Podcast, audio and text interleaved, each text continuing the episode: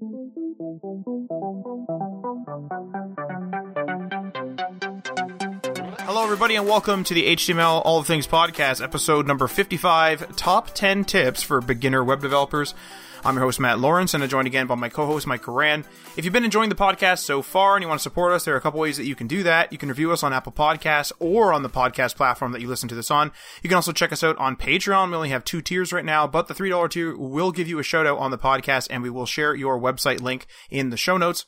And probably the most important one is just to share this podcast with your friends. let's your developer friends and other people who are interested in web development that we are here and around.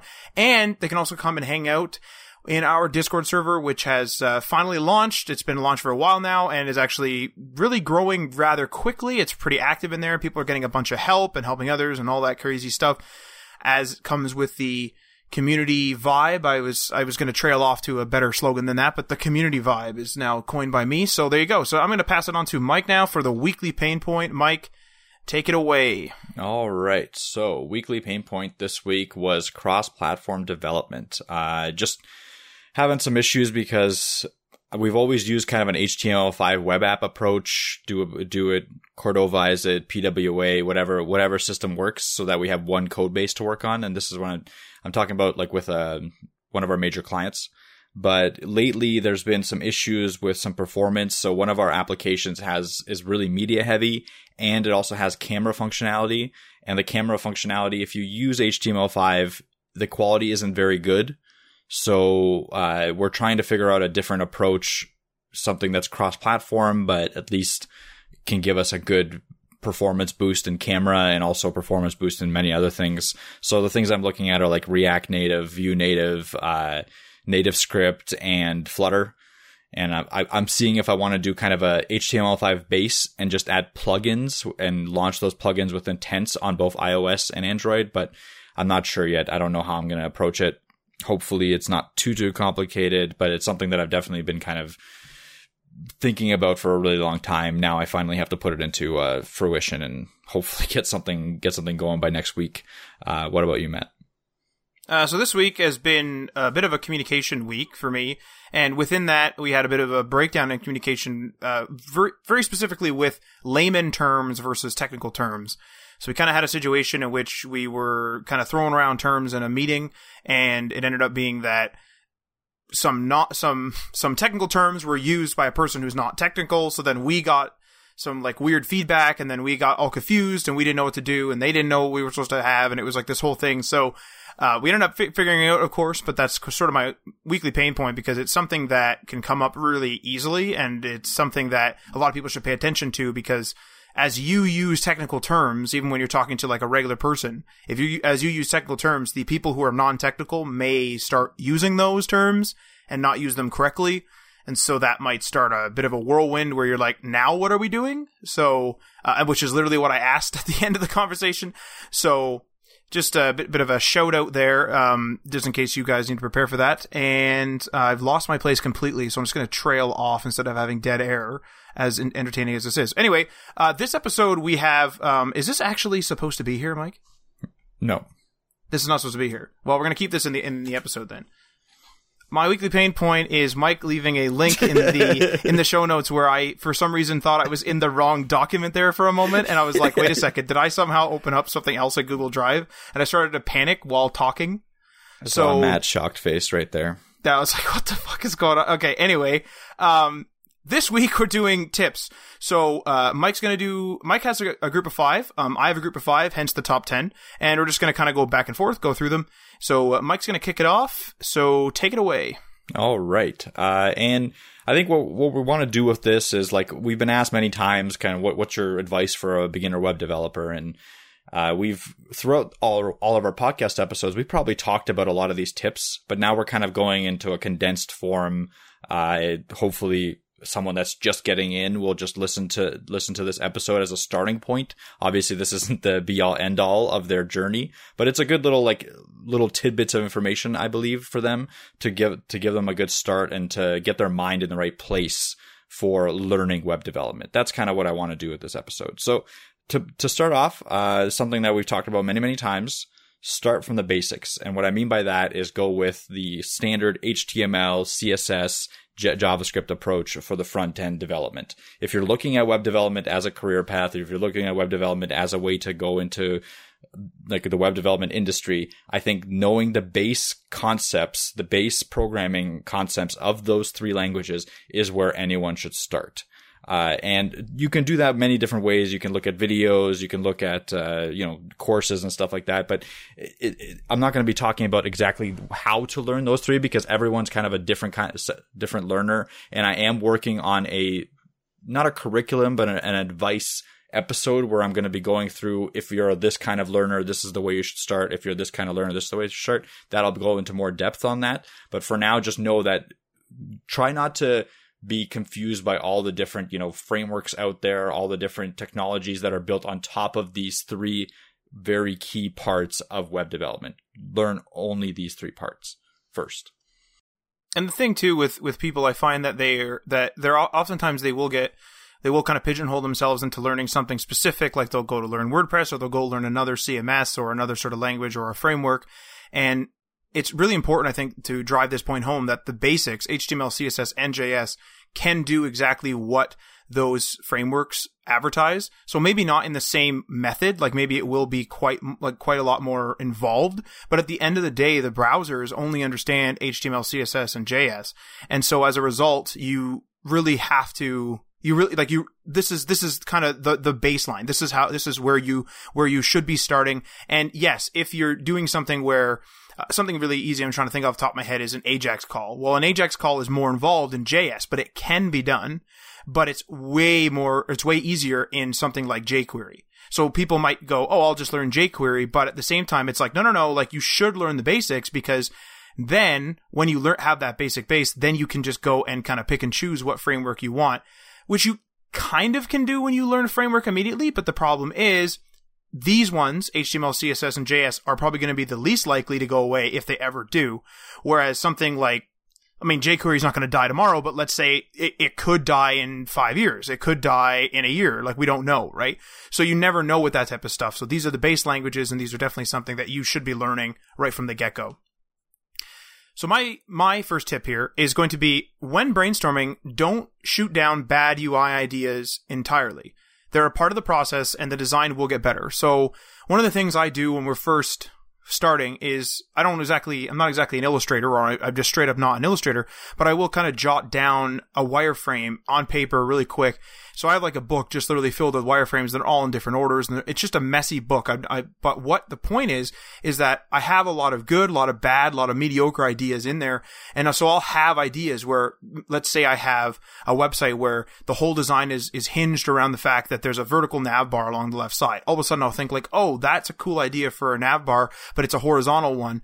I'll still jot down that horizontal nav bar because maybe I'll steal something from it, like the logo or the layout of the links or something like that. Or maybe that will like spawn a couple other ideas. And so you'll, it, it is like very much a part of that design process where you want to see because you kind of have to like see to believe UX sometimes, where you're thinking like, oh, you know, it'd be really awesome to keep that left sidebar, but now that I've drawn this horizontal one, well, the links are always there because it's a static one or however you are uh, doing it. So you're like, oh, now people could constantly navigate and they don't have to always pull out that side menu. Hmm, that's interesting. Maybe I need to kind of do an evaluation and see, hey, maybe this is going to be easier for the user. Yeah, and I think I think another really good point with that is like don't shoot down bad ideas in general right away and as you said you have like a nice a nice notebook in there and it's not organized but it has a bunch of stuff in it uh, it's kind of like napkin engineering. So when you go in, when you go into like a coffee shop or something and you think of something, you write it down on a napkin. This is just kind of a theoretical approach to it. But those kinds of ideas can actually work into something more important in the future. And just because it was done hastily and just because it wasn't, doesn't have much thought through it, doesn't mean it's a bad idea, especially in different contexts. So you could have an idea about something that just doesn't work right? Like just doesn't work. But then in the future, like, you know, couple months down the line, you have another project that you're working on. You go back and you're like, oh man, this idea actually does work in this project. And that can happen many, many times. So I think another, another thing and another piggyback onto your approach is that whole notebook idea is keep a, keep the bad idea design notebook in quotes. Uh, with you throughout your journey and make sure that you can always kind of go back and reference how you've evolved as, as an engineer and maybe use those older your older thought process to benefit your newer thought newer approach to engineering. So I think um, it's kind of a cool cool take on that.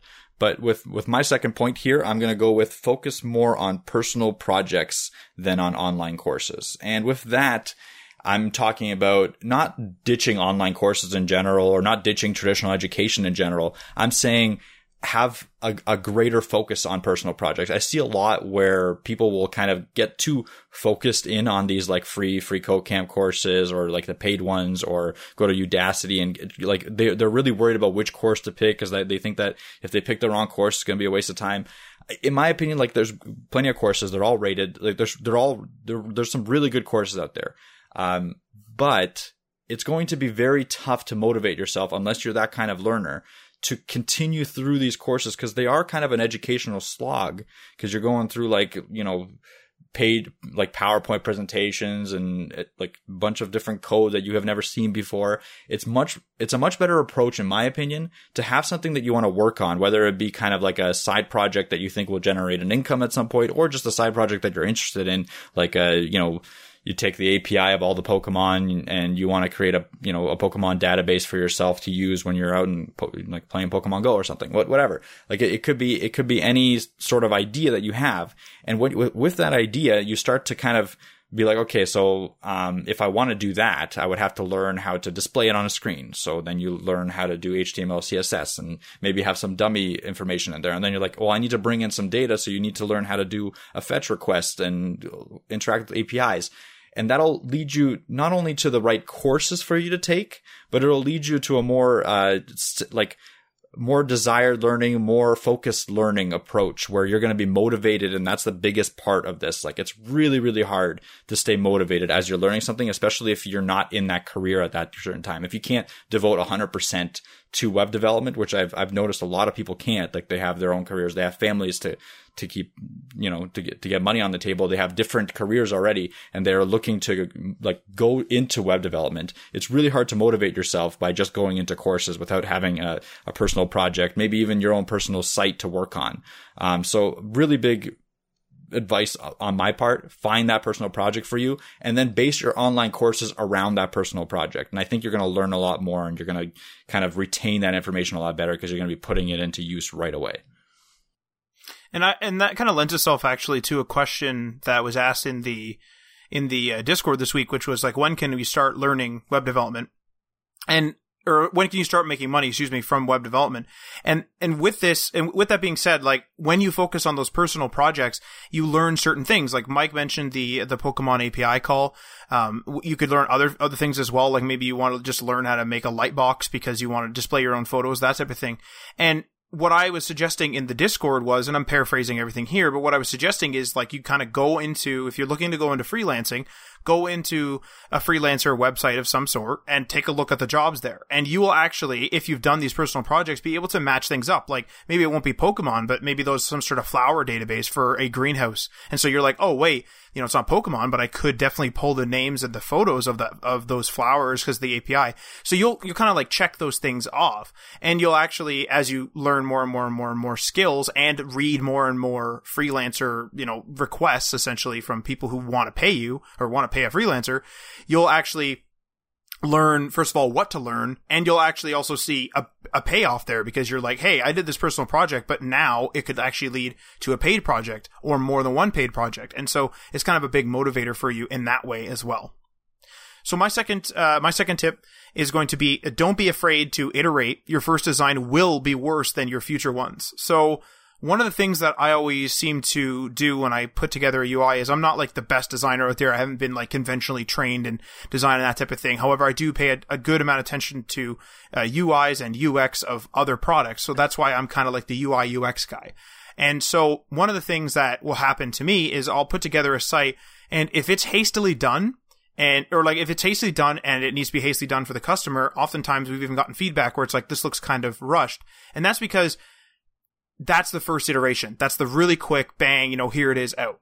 When a customer gives you that long-term sort of, that long-term sort of, uh, you know, time to iterate, you will actually come up with a better and better and better design. So there'll be times where I'll put together everything kind of hastily and then I'll say like, okay, everything works now. I got a nav bar, I got my content, I got my photos working, my light boxes, my slideshows, whatever I have. I have all of these working now. But now that they're working, I need to, need it to be actually functional. I need it to be more or uh, more than functional. I need it to look nice. And so I can actually spend like an entire afternoon just sort of tuning that nav bar. And that's what's missed in haste in hasty hastily done projects.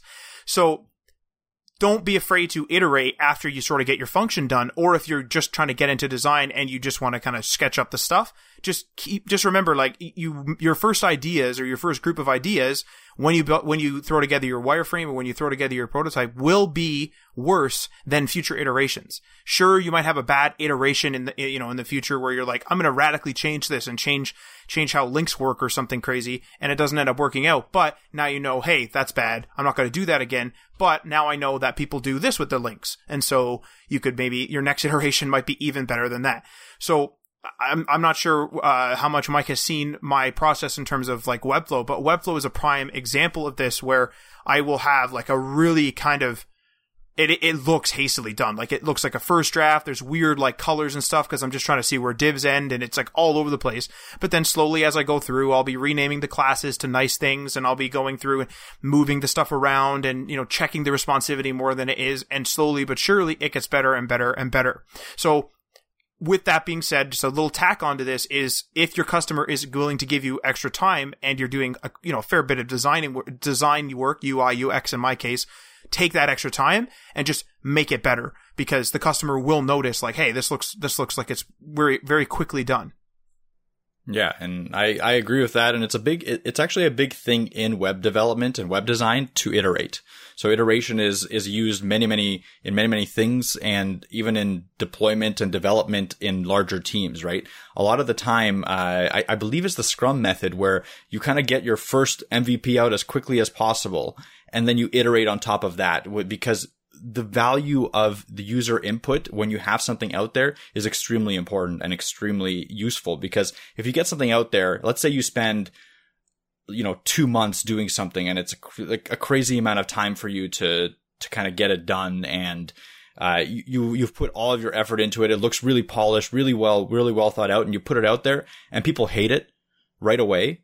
Well, that's going to be kind of that's almost waste of time because now you have to go back and change a bunch of things that you've polished already. Whereas if you kind of go through a project and you get something out there that's working and it looks decent, but you know, you know its flaws, you know that it has limitations and stuff like that, but you get it out there for customers to start using in an alpha or something like that. Uh, or even an internal use program, like so that people can start at least testing and giving you feedback. And they tell you that advice after two weeks instead of two months you can go a different direction right away. So the iteration process, don't be afraid to iterate is really important. And don't be afraid to like get something out there as faster rather than slower is also an important thing. Don't go crazy with it. Like you don't, don't cut corners on everything that you see, but get like, don't go for perfection is what I'm saying. Try to try to build on your on the things that you're making instead of making the perfect you know Mona Lisa from the very start. So that was a good point, Matt. Uh, my third thing, my third point here is work on your social skills. So with that, when, when you're first starting out, a big portion of how you're going to get clients is going to be networking. It's going to be going to, you know, uh, meetups. It's going, going to conventions, stuff like that. It's going to be, it's going to be interacting with other people, whether that be online. Some people like prefer it on, prefer it online through email, whether that be, you know, going, going to actually physical meetings and sitting there and talking to your neighbors and, you know, giving out business cards, talking to people. It's going to work differently for everyone because everyone has uh, is different on the spectrum of like, do they want to go like how much time they can spend with people, how much time uh, they, how they like interact with other people in a large audiences and stuff like that. But try to push yourself as much as you possibly can. And this is something that we didn't do a lot of, Matt, I think. But I think when we did do it, it did kind of pay off. Not only in the ways of getting connections, maybe, but in the ways of just making us better presenters and better, like, understanding the industry a little more because a big thing that you do when you're a, a solo developer as well is you kind of get into this trap of like, well, I don't know anything about development. I don't know what the industry is like. Everyone knows way more than me. Again, that imposter imposter syndrome that we like to talk about sinks in. You got to get out of that. And to get out of that, you got to talk to other people. So again, I'm not plugging the web development community like the, the Discord, but it's not a bad place to start. That's not a bad place to go in. Like join a Discord community, a web development Discord community. We have one. There's plenty of other ones out there that you can join as well and start talking to people, present, like show, put your pro, pro, profile on there. People will give feedback and you'll kind of get a sense to where you are and where you need to be because there's going to be a lot of different like stages of people for people that are just starting out that don't know what HTML, CSS and JS are. Maybe they're just, you know, they're just looking into the industry. They don't even know what programming is in general. And then there's going to be the people that are just starting out where they're going to be like, in a in a in a stage where they're actually coding stuff. And then there's you know people on top of that et cetera et cetera. And you're never going to know that unless you actually start you know putting yourself out there and going to social events joining social activities joining groups like if it's online. Like i said everyone's different but if if I were if it were me, like I would probably try to go to a couple meetups because it's always nice to get that person person to person communication. It's going to help you uh, in the future as well because when you have to quote, when you have to talk to customers, it's going to usually be uh, they're going to prefer a call or they're going to prefer in person meeting, and you, you want to develop those skills as early as possible. And that's that's a really good that's a really good point because that that's actually I mean, it's kind of come up more recently um, as well. Excuse me. it's kind of come up more recently as well, is because, or one thing I wanted to mention about this. What am I trying to say here? One thing I wanted to mention about this topic that has come up recently as well. Jesus, get your get your thesaurus out for that one. Um, has been that I used to do like a fair bit of meetings and a fair bit of talking to people and that type of thing. And then I kind of went back into like the shadow realm to make it dirty. And like I kind of haven't really talked to many customers, you know, saving a few phone calls here and there, of course. But then more recently I've started to run, uh, some meetings. And the reason why I mention this is because I used to have like really, really, really great meeting skills and like meeting skills are fine. Like I'm not like telling the customer off or anything. And like we're getting the point across, but I will say that I am rusty at it. And so it's one of those things where it's like, if you spend this time investing and actually get your, get your skills up, they will, like, just like anything else, you will go out of practice and you will lose that. So one, one, um, one thing, for example, is really weird, but one thing I do, for example, before I do the podcast is I actually just like talk to myself about stuff that I'm reading and stuff like that. So I kind of like get I'll like correct myself where I'm do using too many ums and too many likes and that type of thing. I try to constantly correct myself when I'm talking to myself. Now that might sound crazy, but that's one way to do it for if you're trying to if you're trying to use that type of social skill. When it comes to meetings, like Mike said, you have to go to meetups, that type of thing. You have to exercise those skills because you will, they will go out of practice and you will lose those skills or at least become rusty at them over time. So my third skill here uh, that I'm going to, or my my third tip, sorry, is going to be uh, don't worry about designing mobile first or desktop first. Just plan your responsivity. And one of these, and this is this point right here is going to probably get me some flack because people are going to say you should be designing mobile first or you know it was years ago that we designed desktop first and blah blah blah blah blah well in my opinion the reason why it went from desktop first and was because we were on desktops and then it moved you know a few years ago to mobile first because but 50-50 web traffic or even more these days is on mobile. And so people are like, well, you should be designing a mobile first. But the reason why, and I think, and this is my opinion, is because on older mobile sites, you used to get a limited feature set. Sometimes I'd go in there and be like, well, can I do that from the mobile site? So like, or, or, can I do it on the mobile site? I can do it on the desktop. What's the thing? Cause they're cutting stuff out. And I think that was because it was an afterthought in my opinion, people stress out too much on the fact that there is that you're trying to do mobile first for desktop and they're worrying about scaling.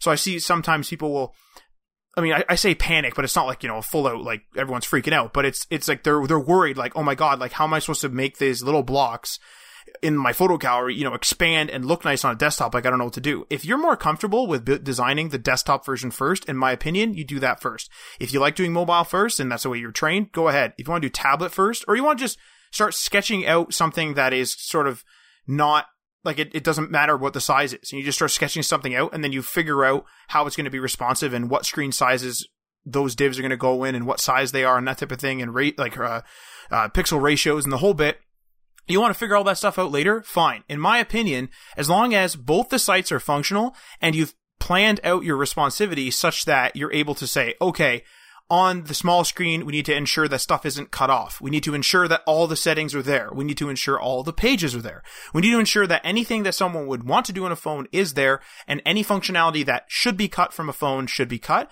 And the same goes with desktop. Maybe there's stuff on a phone that you won't want to do on a desktop and then cut that.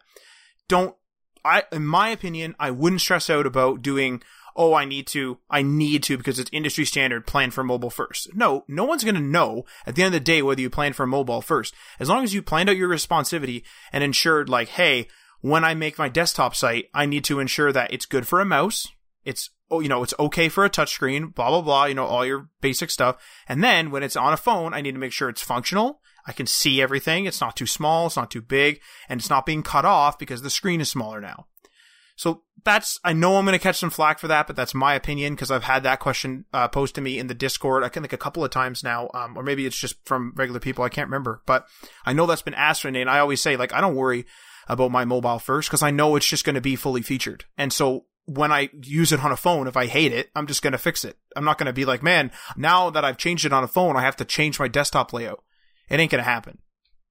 Yeah, and I, I agree with you there. I think a lot of people get caught up on deciding which one to do first, and like they start looking at statistics of like how many people use phones and how many. It's a really tough thing to like quantify, in my opinion. I think it's one of those things that you just have to do what you're comfortable with.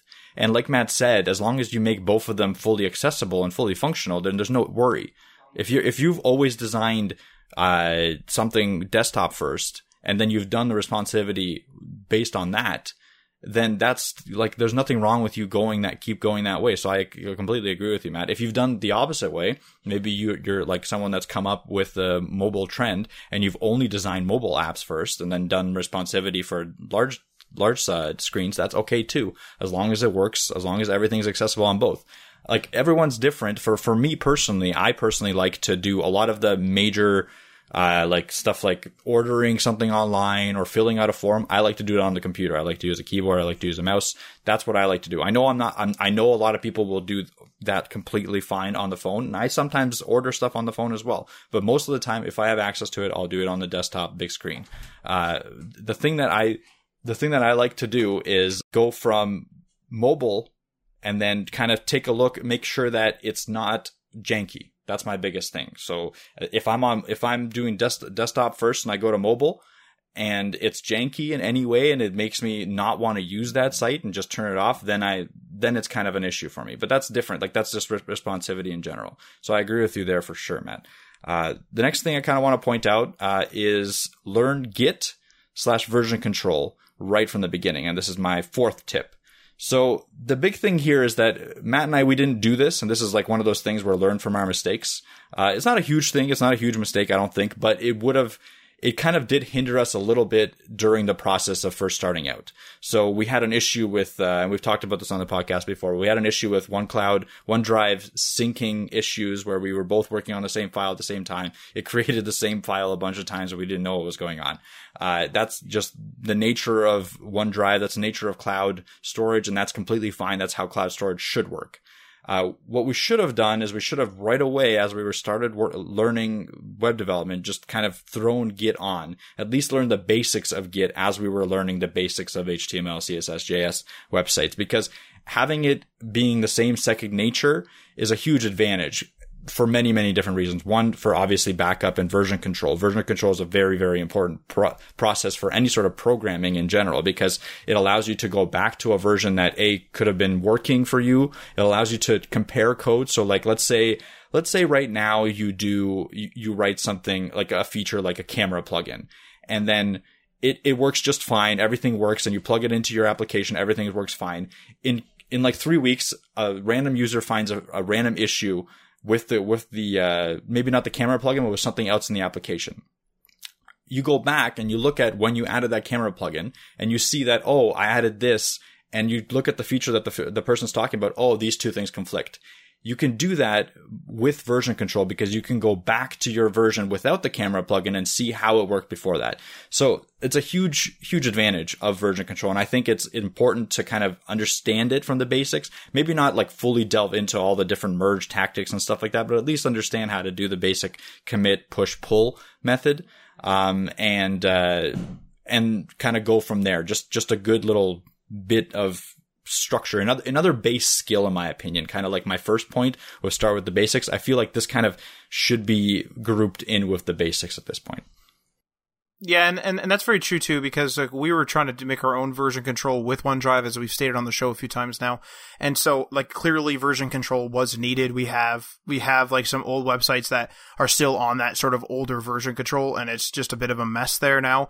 Um, like, I mean, it's easy enough to use, but it's still like, why are we inventing our own file structure to do version control when we're supposed to be using a, an industry standard essentially? And I know we will talk about us not using an industry standard for some some skills and some programs. But at the end of the day, it's like we sometimes you do need to sometimes you do need to jump on that bandwagon and say, okay, I need version control. What am I doing here? Like, why am I why am I resisting this? And this is definitely one of those cases that we definitely should have done right from the get go. Um, and it's definitely really useful. And on top of that, it actually lends itself to talking about when you were talking about Mike about the social skills and that, because some people will say, uh, I want to go and I want to submit I want to submit uh, like a change to like an open source repo. And so they're not getting like the face to face social aspect, but they're kind of getting the, like the e meeting people where they're figuring out how to, you know, push thing, push or add like PR requests and how to figure out how to like dive into an application that a bunch of people have made. And, and so they're kind of getting that, that social and like a, a, a, bit of the social with the version control, but it, it's also a fair bit of experience with the coding as well. So it's kind of a, it's kind of a, a do all other than the meet in person. So it's kind of something that maybe you keep in mind for the for uh, if you're looking to get into Git. So my fourth uh, tip now is going to be try out different programs. So that includes IDEs, um, which are the development environments like VS Code and that type of thing, uh, as well as different wireframing uh, software, etc. So a bunch of people will try to choose something based on the price, which I mean is fair. If you're on a budget, that's fine. However, sometimes you need to take a look at the different features and you need to say, okay, I've been using X program. It's a real pain. I don't like how it doesn't do this and this other program does do this. It's going to save me some time. It's a little bit more money for this other one. The heck with it. I'm doing the other one. Um, there's a bunch of free trials out there. Sometimes there's like a free tier. So like, do not be afraid to try out different programs. A prime example would be we went from uh, Asana to well, we still use Asana, but we went from Asana to I didn't really use it too much, and so I started using Trello, and I use Trello a lot now, almost daily. However, with with that being said, I still use Asana now because I use Asana for just our straight up task management. And then I use Trello for sort of keeping information together and I don't really like it for task management. And I would never have figured that out if I wasn't if I wasn't willing to try out different programs. Because a lot of people do use Trello for their task management, and it would be one of those things where where I would be like, no, no, I can't try Trello. Like some people would do that, right? I can't try Trello because I'm on Asana.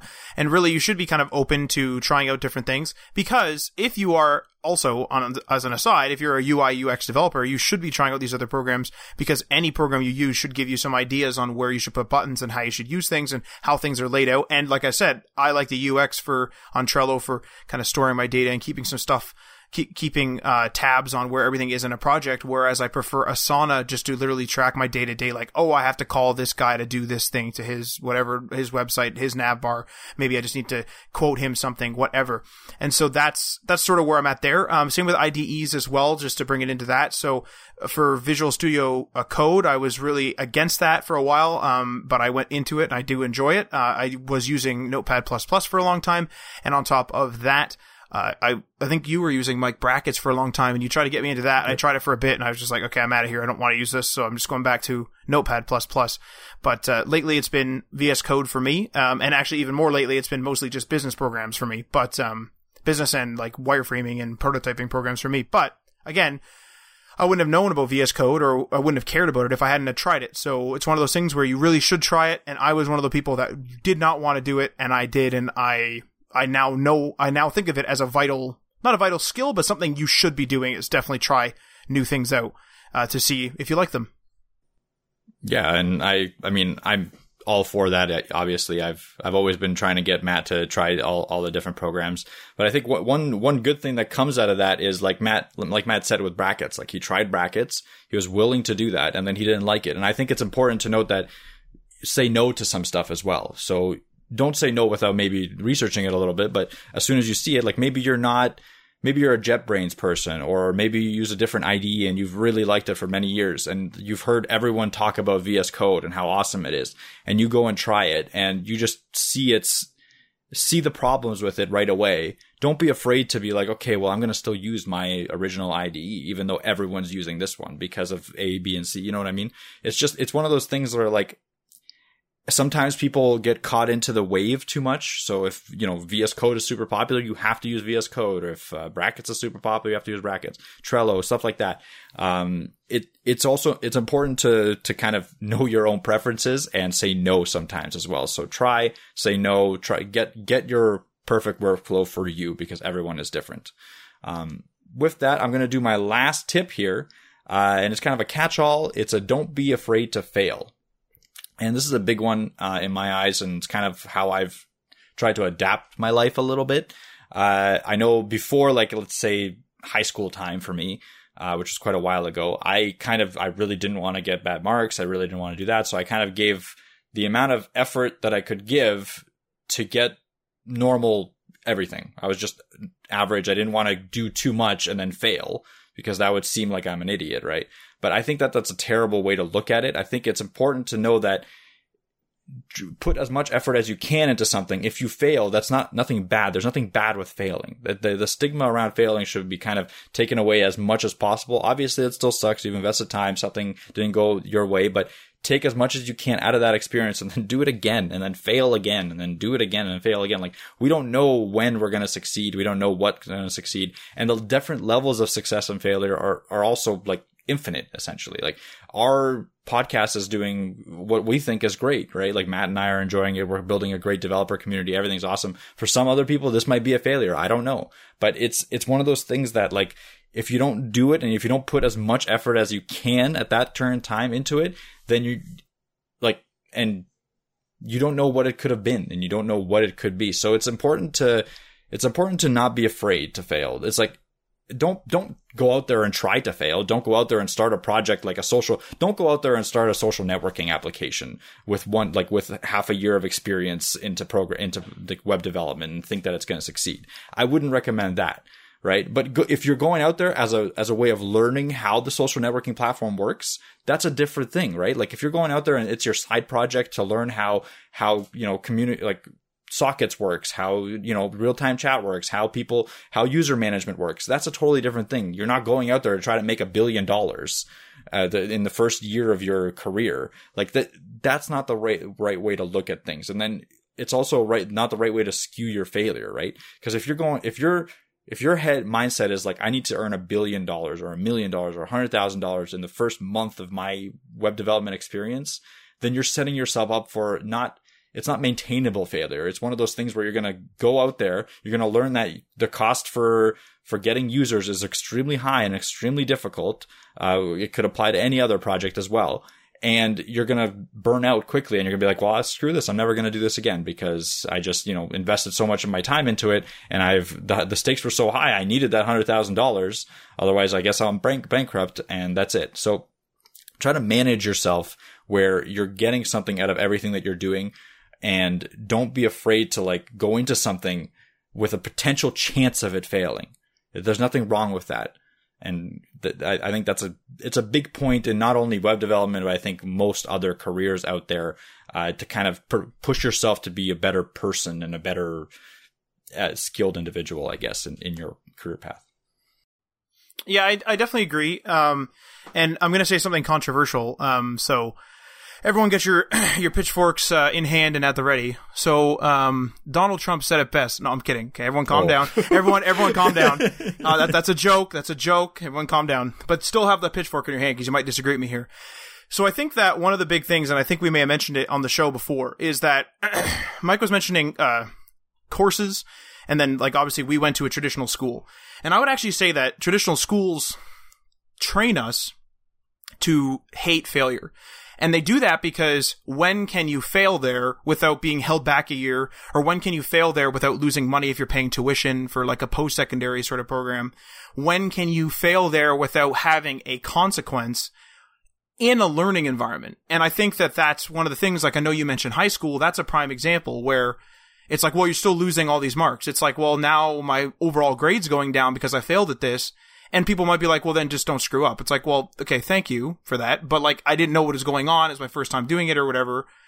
So I don't know. It, I, I 100% agree with you. And this is sort of why I think you and I always seem to suggest like, just try your own, excuse me, try your own project. Uh, do your own, do your own thing. Um, try to teach yourself how to do it get mad at yourself when you make a mistake on your own project and use that, you know, anger or, you know, discontent to say, the heck with this. I have to figure out how to fix this. This database is all screwed up. I'm, I'm never doing a database like this again.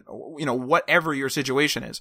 I think that, and I don't know whether you agree with this, Mike, but I think that in, in terms of schools, if you, if you like screw up a if you screw up like your homework, sometimes your homework is marked and it's like, well, it was the first time I was doing it like last night and now my homework got marked and I'm screwed. And I understand that people are like, well, boohoo, you know, your homework got screwed over. But, but what it does is it, it creates, it creates a culture of people of being afraid to screw things up, in my opinion. It creates a culture of people being like, oh my God, if I don't understand this right now, like it, it creates that freezing culture, you know, like people will like freeze. It, like and, and like start to panic. It'll it's it creates that culture because they're afraid to mess it up like a, a, good example is we were given a bunch of electrical components for our like lab classes, and sometimes we'd be given one of it. So it's like, well, use it use it perfectly and use it perfectly at all times. If you don't if you don't, you're gonna break it, and then you're gonna have to possibly wait a heck of a long time or order it yourself uh, to get a replacement. And in the rare case that you know, let's say the school can't provide you with another one, you might just be screwed.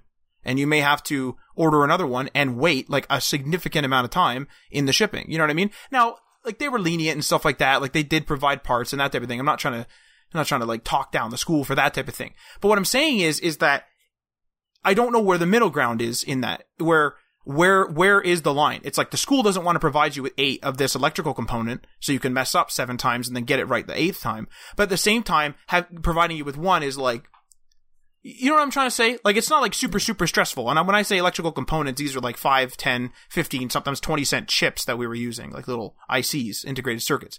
But it's still like a thing where it's like, great, now I'm screwed for this class now. Like the class you're in, I guess I'm screwed now. And what if it was like a big one? Like, what if it's like the, the formal, the formal lab, as they used to call it? And now you're kind of screwed. So I don't know. Maybe it's one of the, maybe, I'm against that whole thing where it's just like, well, do better. Well, thank you for that. That really helped me out. But that's my two cents on there. Um, and so to go back to my uh, tips, which are going to be uh, a little bit happier than that, is going to be uh, a browse around for UI, UX slash design ideas from existing sites, even in different markets than yours. And so what I mean by that is if you're using, if you're doing a tech blog and you are really stumped, like you're trying to lay out the UI, the UX, and you're trying to figure out what the heck's going on, don't be afraid to look at other people because I know that some people are afraid of, excuse me, I'm, just, I'm dying today. Um, I know that some people are are really afraid of ripping people off, but you can really tell when someone's ripped somebody else off. Like today, I was actually I saw on Twitter somebody was like, some guy just ripped off my site, and I was like, oh yeah, here we go. It's going to be like his sliders slightly the same. No, no, no, no. His animations, everything except for the color scheme was identical. Typography, layout, the way it was responsive, everything. It was like a total blatant ripoff. And so I thought to myself when I saw that, like, wow, like it's really obvious to tell when you rip somebody off. But if you use somebody's design concepts, you know, within reason as an inspiration only, you can really kind of break through some of those technical blocks. It's almost like a writer's block. You can break through some of those design blocks and kind of just rip through it and you'd be like, wow, I didn't realize that a, like a vertical nav bar is, could be th- laid out this way. I'm going to do something similar so I can fit more information in there or something like that. And when I say even if it's in different markets. If you're doing a tech blog, don't just look at tech blogs. You might want to look at other things. I don't know, grocery store websites, flyers, websites, anything. And, and just get a big group of ideas together when you're sketching it out or when you're doing it on the computer, when you're doing your wireframes and just like figure out a layout that works for you and don't be afraid to pull inspiration from those other points. Yeah, absolutely. I, I, I, like that idea and I, I personally use it all the time. If I'm, I'm not an idea person. Like I don't, I'm not super creative. I don't have like a, an amazing idea for a website that looks, you know, incredible and has the perfect UX. So I rely on exactly what Matt's saying. I, I rely on going to very popular sites and seeing how they approach UX, how they approach UI, what they do. Now I don't go, like Matt said, I don't go and copy and paste ever, anything. I go and I apply those, that knowledge to a similar project, to a similar use case. And there's nothing wrong with that right? Sometimes I'll tweak it a little bit more, like it'll be completely different, but I'll use the inspiration that they gave me to to kind of go from there. That's that's how I do design work, especially and and uh, any sort of UX. I very much rely on kind of standing on the shoulders of giants uh, and using their knowledge and applying it as much as I can. I again, we've talked about this a few times um, with knowledge that you don't have. Sometimes outsourcing is a great idea as well. So like if you're if you have a larger company and you have a larger project if you're not the greatest ux ui designer it might be a better idea to go and hire someone that's better at it than you. And you do the stuff that you're good at like setting up the servers and setting up the you know the business logic on the front end and tie it into the business logic on the back end. That that's also kind of a, a, little bit of advice there too, but it's not maybe not for the beginner web developers, but it kind of ties into like stand on the people that know better than you and know when know when to say I don't know as well. Yeah, that that's a really good that's a really good kind of capstone to that I think to the to all, all 10 tips is is when it comes to the UI UX and even the actual coding itself if you don't be afraid to look for a mentor, even if they're not a mentor in terms of like they talk to you and that type of thing. But look toward the guy who is doing better than you. Maybe he's in an open source project who's who you know ha- doing better than you because he has more experience. Don't be afraid to t- you know pull ideas from them, take ideas from them, and say I-, I don't know how to do this. I need to help. I need help with this. I need to look this up. Blah blah blah blah blah kind of know your place like that i know that kind of that that has a negative connotation but like yourself like don't don't be put in your place by somebody else but put yourself in place. You say i am at this stage i know this much about databases. I'm at this stage i know this much about ui and so i know i need help with this. I need to improve with this. I need to do this to get better. And that's kind of where you should put yourself in your own place and know when you need help. So with that being said we got a uh, a web news here. So i'm going to go read through that our recurring segment and uh, we'll have, a, I'm sure, an interesting conversation. So it's about smartphones again this time, and uh, it's entitled "Brand New Flagship Phones." Hopefully, my throat gets through this. Now, purchasing a brand new flagship phone is rather expensive. So expensive now that in most cases, the carrier's quote unquote loan program does does not cover the majority of the price. Lower tier phones are getting better in terms in, in terms of everyday use as phones overall plateau in performance and excitement from the market.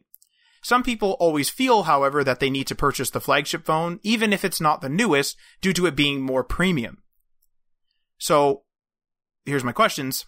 Would you buy a flagship phone brand new, or would you buy it later in its life, or at all, for that matter? Should you purchase the most expensive phone in a series, so for example, the recently announced Note 10, Samsung Galaxy Note 10, or should you always purchase that older one, so that previous generation, so you'd get the Note 9 in this case? Or, or another question rather, if you purchase an older or cheaper phone, is the turnaround for you more often? So, for example, if you purchase a cheap phone once a year, uh, or you would be purchasing a cheap phone once a year versus, let's say, you buy a real expensive phone and you keep it for two, three, four, whatever years. So, Mike, so take it away. It's a, yeah, it's a good like. There's a lot. There's a lot to unpack there. Uh, one thing that I want to point out real quick is that uh, these loan programs and stuff like that, that's more of a Canadian thing than a US market thing. And I know a lot of our audience is in US and Europe and all that. And you guys have great uh, subsidy services where you can sign up for a fairly relatively inexpensive plan and still get, you know, as long as you sign a three year contract, still still get a really good price on even like a high end flagship phone. But I think those prices are still going up regardless. So I think it's still the, the argument still works because phones now are instead of being you know three four years ago they were about seven hundred to eight hundred dollars in the high range. They're now anywhere between a thousand to two thousand dollars in the high range, which is like a huge increase. So I, I'm assuming, and correct me if I'm wrong, everyone, uh, that your subsidies are going like you have to pay more upfront for those massive max flagship phones like the uh, iPhone XS Max and like the Galaxy Note 10 and the Pixel 3 and stuff. Um, I'm assuming that those prices have gone up for you as well. Maybe not as much as for us personally, because like like I said before, we were we were I was used to paying like three hundred dollars for a phone uh, with a subsidy, and now we're at the point where we're we're paying over a thousand dollars for a phone with a subsidy, and then paying also like around a hundred dollars a month, uh, or even more. Um, so like it's it's gone to a crazy level, and that's why kind of Matt's brought it up at this point. Uh, okay, so with that being said, I have some prices here as well, um, just so we can reference them as well. yeah, I, yeah, I pulled up a fi- couple. fire those off before I go into it. Okay, so um, um, these are Canadian prices pulled from Canadian carriers, and I'm reading the site verbatim. Uh, Is that the right word? Verbatim? Yeah, that's fine. Yeah, I, I, that just I don't think I've ever One- actually one- it said mean- that. It means you're reading it one to one. Okay, I've never actually said that. That was crazy. I've, it just like rolled off the tongue. Anyway, uh, moving on. Working on my meeting skills. Um, uh, so Samsung Galaxy Note 10 Plus from uh, Rogers. This is the 256 gigabyte model, and it's also the Aura Glow color. This is a pre-order. It is zero dollars down. Okay, and the monthly device cost is sixty dollars eighty three cents per month for 24 months. And then it says taxes up front with edge financing and 0% APR. Full price is $1,460. So that's, that's, actually it's surprisingly better than I thought it was. But what's the what's the plan? What's the minimum plan you can get? Like a reasonable plan you can get with that phone? That's my question. Fi- Find that out. Um, while you're doing that, though, I'm going to tell you if I would buy a new flagship phone right now, and my answer to that is no. um, for me personally. I do value my phone a lot. I use it quite a bit, and I understand it's a very important part of my even my business day to day life. But the fact that there's so many good, like mid mid slash high rangers, high high range phones out there, like the OnePlus Seven T Pro, like the Asus 6Z, uh, like like some Xiaomi phones. Like there's some really nice Xiaomi phones that have very good specs for the price and have great screens now and stuff like like have very good everything. They're all around great phones that are in the realm of around uh, anywhere between six hundred dollars Canadian to about eight hundred dollars Canadian in that range. And that's without a contract, without anything. So that means what that means is that right now Matt's going to find a price for the contract. I can my my current contract is in the fifty dollar range for about six gigabytes of data. That's a decent contract in Canada, uh, as far as I know. Like I've called around a lot. That's a really good contract. I can't get that if I were to buy a new phone and I would to subsidize it. So I would have to pay a full price for that phone to pay that fifty dollars a month. I would have to pay the fourteen hundred, like Matt was saying, plus the tax to be able to use the contract that I currently have. So that's why I wouldn't purchase a brand new phone right now uh, because I just I can't justify paying that much when there's good there's good alternatives available. Now Matt's making some crazy faces right now, so I want to hear the, the I'm, I pricing am, on, this, I am on these contracts. shocked. I'm shocked at the moment. Okay. So Yeah. now we have to remember here that this is a, this is a plan in which a Galaxy Note 10 Plus, okay, to be clear. A Yeah, I Galaxy. Note 10 Yeah, Plus is top of the line. So this is okay. So there's different types of plans. I'm not going to go through every type, but there's basically this thing. I, I don't. I'm not with Rogers. So anyway, there's different types of plans, and there's there's Edge. They're they're called Edge. So there's Edge financing, which is the one we have, which the one we have chosen. Then there's Edge 40 tab, Edge 30 tab, Edge 20 tab, and No tab. So for example, I'm just going to quickly, I'm not going to read everything out. So if I quickly switch it from Edge financing, which is what we're on, to Edge 40 tab, now the phone is no longer zero dollars. It's now four hundred and ninety dollars, and the plans start at one hundred and fifteen dollars a month. Oh my god. Which is now, hang on a minute. Hang on a minute. These are infinite plans. These are Rogers infinite plans. Now there's a bunch of options here. We haven't flipped them all through, flipped through them all. Again, please do your own research, but just, just having clicked literally Edge 40 tab, I'm seeing, without touching anything else, $490 ter- on a two year term, $490 on a two year term. This includes unlimited Canada wide calling. It includes unlimited text and it also includes unlimited shared data. There are three plans below that and they start at, they are, excuse me, 10 gigabytes, 20 gigabytes, and 50. The 10 gigabytes is obviously the cheapest. That is $115 per month. All shared plans also get Roam like home. So 115 or 150? 115. 115. 115. Yes, Okay, 115 so, okay, Canadian. so then that plan 115 which it, for which 10 gigs. that 490 needs to be paid up front as far as I understand it. Yeah, it has to be paid up front. Yeah. Okay. So okay, what about the what about the most expensive one with a zero dollars? Okay, so let's say uh, let's say it's zero dollars. So now we're back on Edge financing to be clear. So we have zero dollars down at a full price of one thousand four hundred sixty dollars. We have selected the Edge financing, which is zero dollars down payment and zero percent APR, which is sixty dollars eighty three cents per month for twenty four months. All Rogers Infinite plans include unlimited. Now, hang on a minute here. There's there's two options here. So I have selected under the talk. I have I have selected unlimited Canada-wide calling. Under text, it says unlimited. And under data, it says unlimited shared data. There's three plans for me to choose from. Again, 10, 20, and 50. The 10 gigabyte plan is $75 a month. Now, you might think, oh, that's really great. However, we gotta remember here that we're doing a flex finance of $60.83. Yeah. So, and again, all shared plans get Roam Like Home. So, I just want to make sure everyone is everyone knows what we're reading here because I don't want to. So so essentially, you're paying a hundred and what like 60, 175 plus sixty eight. Yeah, so that's what I'm doing. So 70. Oh, and I just almost cut, hung up the call on you for pressing the wrong button, and it still doesn't working. Okay. 100, like a, a, around one hundred and fifty dollars with all the taxes. It'll be around one hundred and sixty dollars a month with all the taxes. So typed in typed in as it's shown on the website, um, whether or not there's there's taxes and stuff like that. I'm not entirely sure.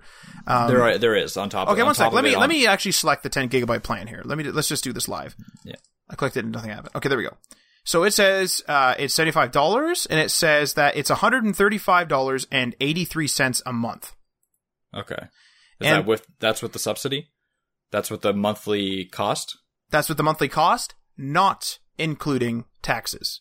It says plus Okay. applicable taxes on both the phone and the and the line fee. So Sure, yeah. whatever the heck that is. but anyway, so that's so that's, interesting. That's that's an interesting. And you gotta remember, this is this is our this is our new. I know Americans uh, probably have probably are like, why don't you just have unlimited data? Yeah, well, we don't do that here in Canada. We charge uh, for every single thing we do, and our currency is worth less. So remember, CAD stands for Clown Association dollars. That's a joke. it's actually Canadian dollars. Let's calm down. But Clown Association dollars. Now. That's that. Now, So if yeah, that's that. now, do you want me to read from a? Uh, this is a. So in Canada, we have large companies like Rogers; those are the big boys, and the big boys own smaller guys, and those smaller guys are generally cheaper. I have Koodo pricing right here, right in front of me. I, I mean, yeah, you can you can do that if you want. Sure. Okay, Just so Koodo is it. Koodo is on various tabs. So a tab is like a loan you get, and so it's like you know you, you get this you get this loan. Depending on how much loan you get, you have to choose you have to choose plans within a certain range. Okay, and then you also pay per month. So I'll give an example. So for example, there's a tab here. It's the biggest tab they have. That's listed here, and this is a pre-order of the Samsung Galaxy Note 10 Plus. You get free Galaxy Buds, which I don't know whether the Rogers one comes with it. It probably does, but I haven't didn't I see think that. it does. Yeah. I didn't see that, but anyway, it doesn't matter. It probably does. But this one comes with with free Galaxy Buds. It is on the it is the Aura Black color, and it is $500 up front, okay? With $40 a month being charged for 24 months, and you have to choose a plan that costs at least $75 a month. Yeah. That is their biggest so it's, it's, it's worse. It's a worse deal than the Rogers one, uh, from what I can see. And because also, the, the full retail price apparently is $1,725. Yeah, it's just arbitrary. They're just choosing arbitrary numbers. So, in, in my opinion, like like, with all that broken down, essentially what we have is buy the phone with cheaper. Oh, Rogers is zero dollars, which is interesting to me, uh, and pay you know one hundred and fifty dollars a month. So that's or buy a cheaper phone and pay fifty dollars a month, around fifty. That's how much I'm paying.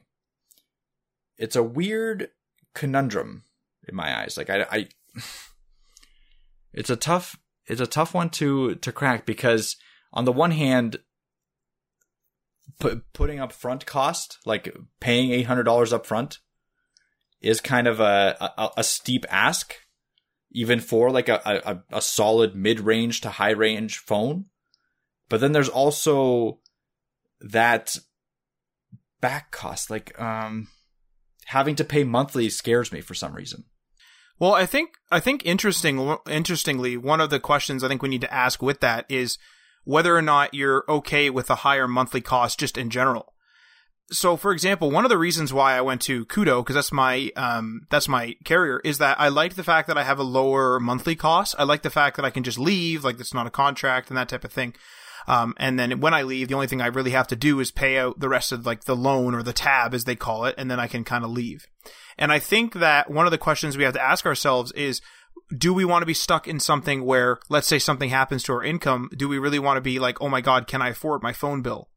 You know, at the end of the day here, you're only refreshing your phone, you know, let's say, on, let's say on average every two years, but you could stretch it, you know, if you had an income problem.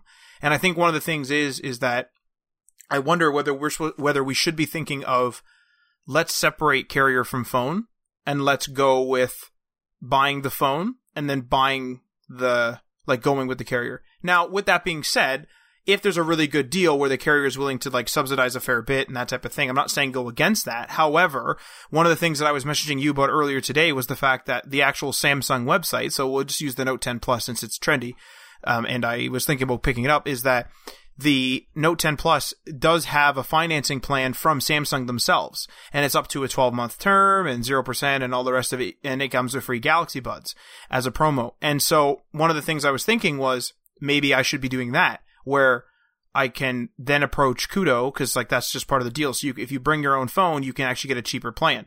And so what I would be doing then is looking at the phone as a purchase and not a part of the plan.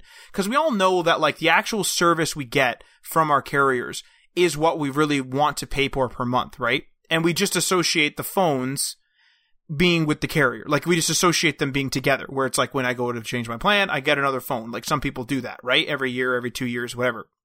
And so I think what we maybe need to do to get a better thing is let's get a lower monthly cost and let's think of the phone as a purchase. Like a lot of people aren't going to think of like purchasing an everyday item as like, oh, now I need to enter a two year term. Like a lot of people are not going to think that way. A lot of people are going to say, well, you know, I'll either save up or I'll just buy it or I'll like, you know, do whatever, but they will generally not finance it, especially when we're talking about, yes, this is $1,500 or up to $1,500, but it is only $1,500. You know, there's a lot of things that are way more expensive, cars and that type of thing. And so I think that maybe we need to start looking at it as let's try to stay away, in my opinion, from financing unless it's a good deal. And so what I would what I would do is like maybe make a half decent down payment. Like I, have never I haven't contacted Samsung, so I don't know how like flexible the plan is or whatever. But like if I could, what I would do is maybe go to Samsung, be like, okay, I need I'm going to pay you four hundred and I'll finance the rest so that my monthly cost ain't too much. And now I'm keeping my my phone plan completely separate. And so now I've made a phone purchase and I'm just like paying for the service. It's the same thing as like I need a I need a phone. It's literally the same thing as I have YouTube Premium, but I need a device to use it. I didn't go to YouTube Premium to buy a video watching device. You know, I have an iPad, a phone, a computer, so I can use my YouTube Premium. Yeah. Um, and I'll probably like. I agree with a couple things. So I agree that we should separate the phone from the carrier. That's how I feel, and that's how I've done it for the past, I think six. No, I'd say the past four or five years. That's how I've been doing it. Before I did it where I bought a phone on contract and I subsidized it by the carrier. Now, for the last five years, I've been buying phones completely separate from the carrier, like not even from the carrier at all.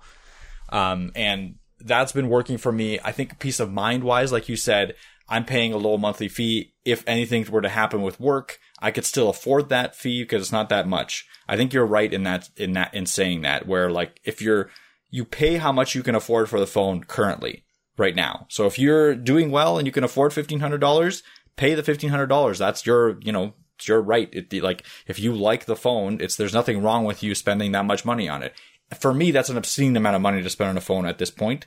I can definitely like if I were to be making like an X amount of more money and stuff like that, maybe it would change. But like that, that I think it's a personal thing, and it might not even be directly related to your income. It might be related to like a psyche of like I don't value a phone as much. Maybe you should value it more. I don't know. But for me, it's like last the, the last phone I bought was the Asus 5Z.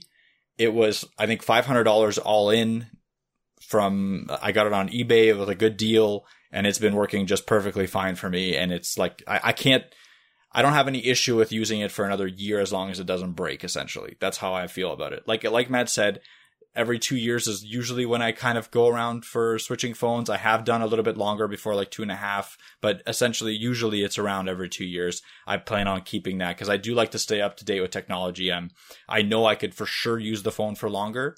Um, but I'm kind of one of those people that like to stay up to date with technology. So two years is a good mark for me. So in, probably in a year from now, I'll be looking at another mid range, you know, price to performance champ kind of phone, maybe a OnePlus, maybe an Asus, um, or maybe a Xiaomi phone, de- depending on what the offering is. But I'm probably not going to go with the top of the line. As much as I want like that amazing screen that the Galaxy has, I think that's like the things that you're going to sacrifice are sacrifice are going to be those like extremely premium things, right? Like the the screen, the like the the the features that um I don't even know what what other. I guess the pen would be one that the Galaxy has that no other phone would have, and you're paying premiums for that. So I'm willing to sacrifice those couple of features to get a solid device that I can pay up front, and I don't feel bad about it because like during my own mental gymnastics.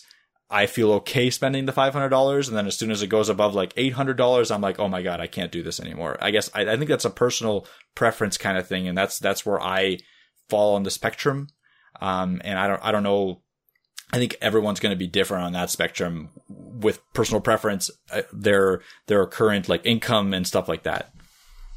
Yeah, I, I would agree with that. I think I think that it is it is sort of it, it is sort of like um really hinging on the fact that what you value. Like to me, I, I think of it as so obviously I have like nice computers and nice things like that. And the way I always have kind of looked at it is we are in the tech game. So our luxury items are the tech. Like I'm not running around in like Gucci suits and stuff like that. I don't have like designer, all these designer clothes and that type of thing.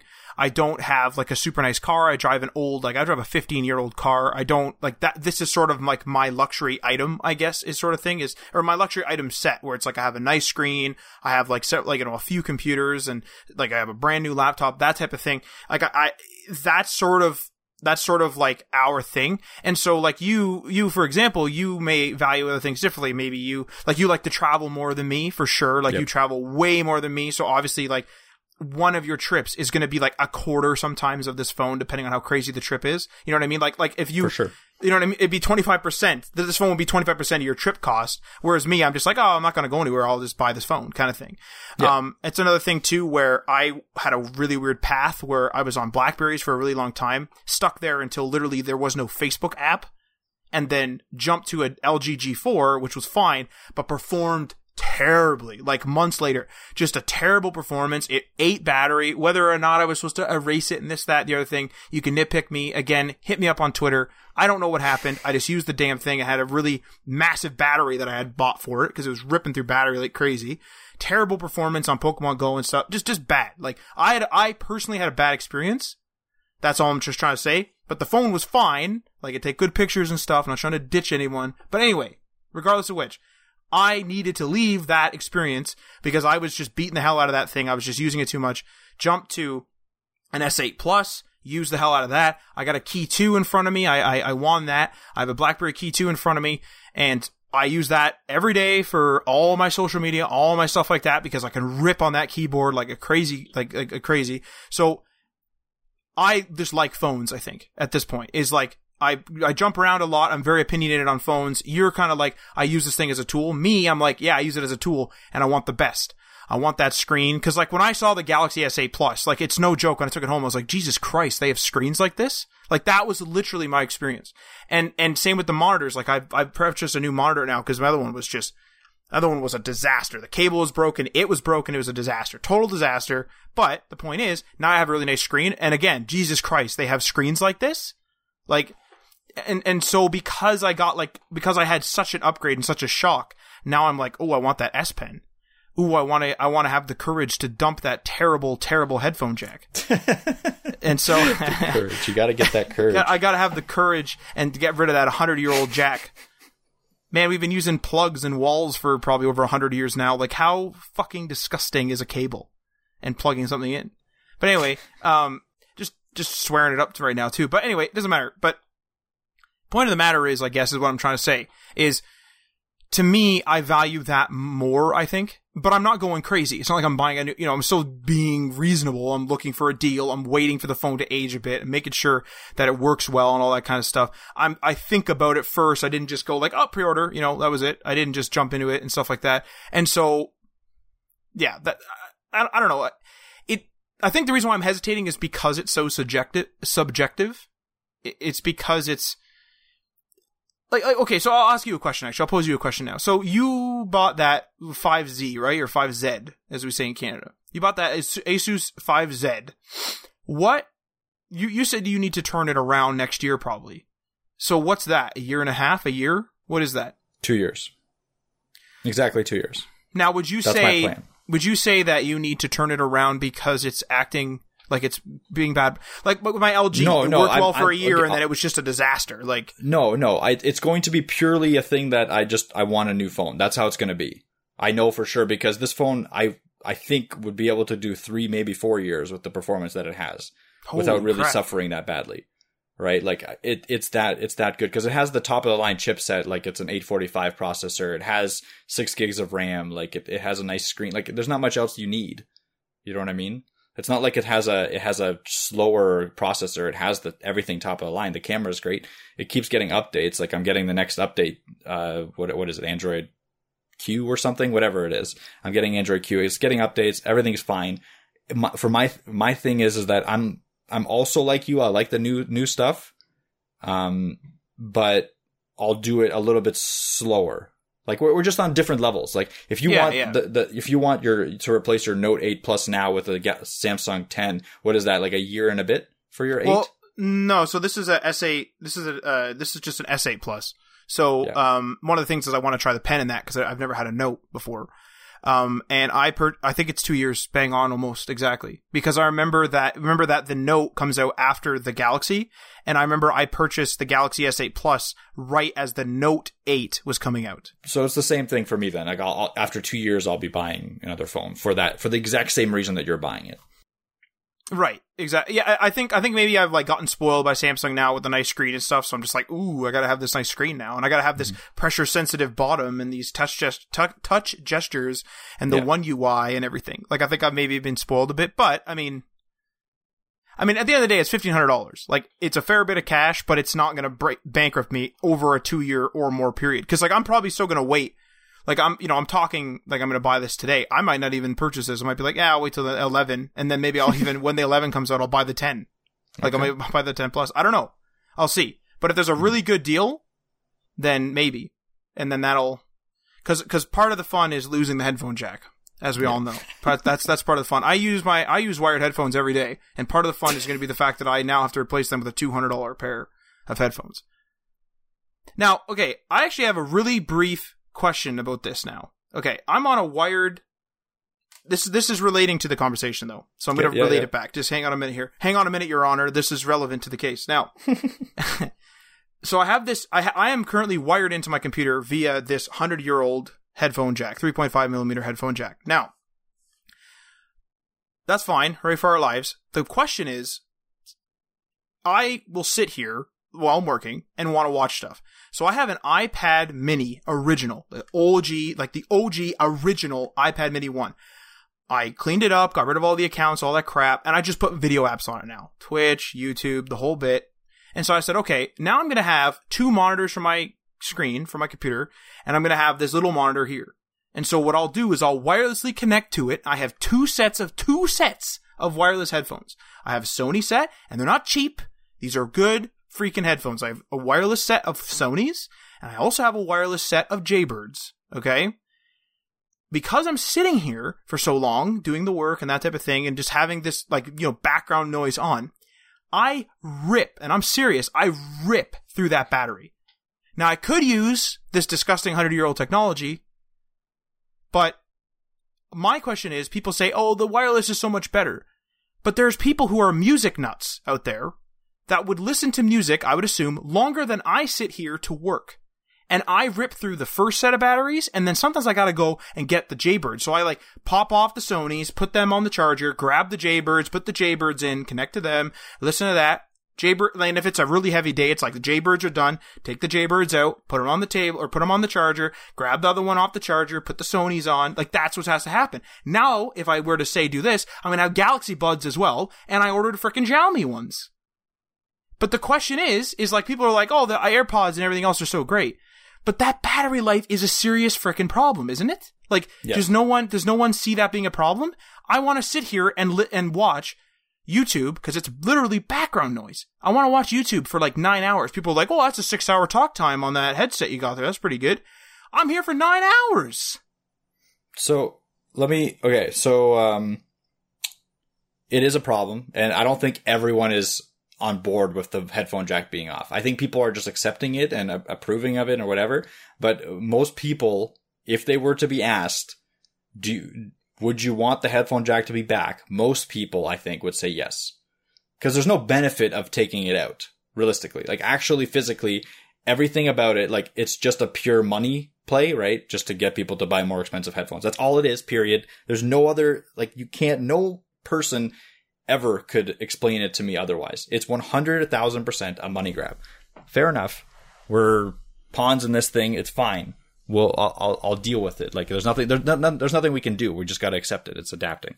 So I think for 100%, people are still not fully okay with it. They're just accepting of it. There's some people that like the convenience of Bluetooth headphones, and I'll and I'll agree. I have I have a pair of uh, Bluetooth headphones that like like like the Galaxy Airbuds. They're the Xiaomi Air Dots, Which, which I ordered fan- as well. which you are as well, and they're fantastic. Like they're great for what they are, but they're not what you're saying. Like they're not good for you sitting down and watching YouTube for an hour or two. They're good for you getting up and taking a phone call. They're good for you going for a walk around the block and listening. They're good for you mowing the lawn for like half an hour, 40 minutes. They're good for you going out to the subway and listening to music while you're, you know, traveling to work. They're good for that. They're amazing for that.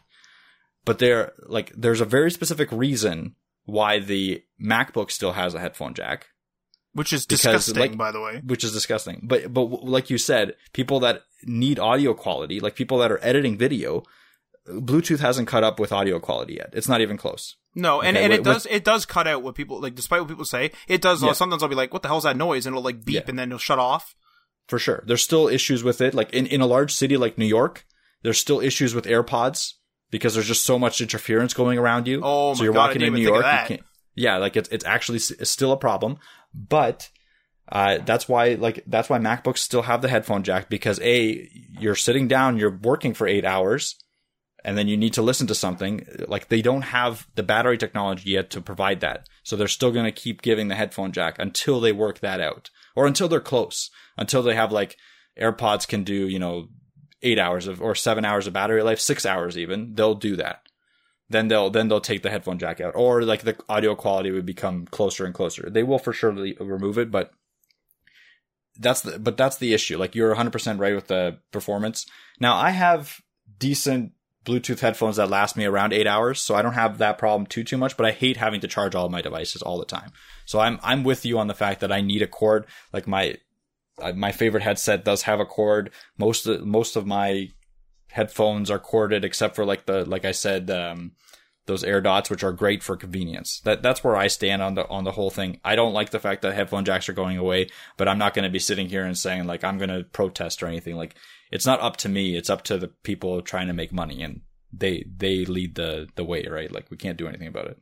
Well, like uh, one of the, one other thing I was told too is just like you know just use the adapter. So if we bring it back to this, where it's like you know the Note 10 Plus, if if you if people like just use the adapter and they say, well, you just leave the adapter. So like the the headphone to USB C, they're like, oh, just use leave the adapter on your headphones. But I'm like, what if I need to charge my phone? You gotta remember here, these phones are freaking pumping out a hell of a lot of pixels. They don't exactly last forever.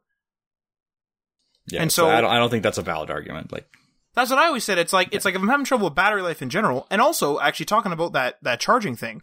Let's hypothetically say I got the Note 10 Plus. Get the Note 10 Plus. That's USB C. All right, hooray!